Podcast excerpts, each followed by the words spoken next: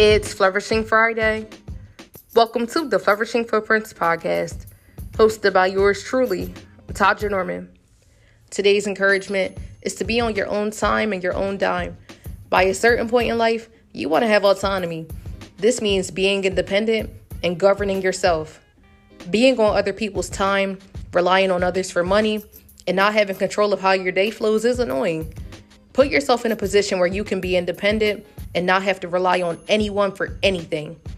Having to rely on other people for everything hinders you because you're not in control. It makes it harder to make plans because you have to go through a second party for confirmation all the time.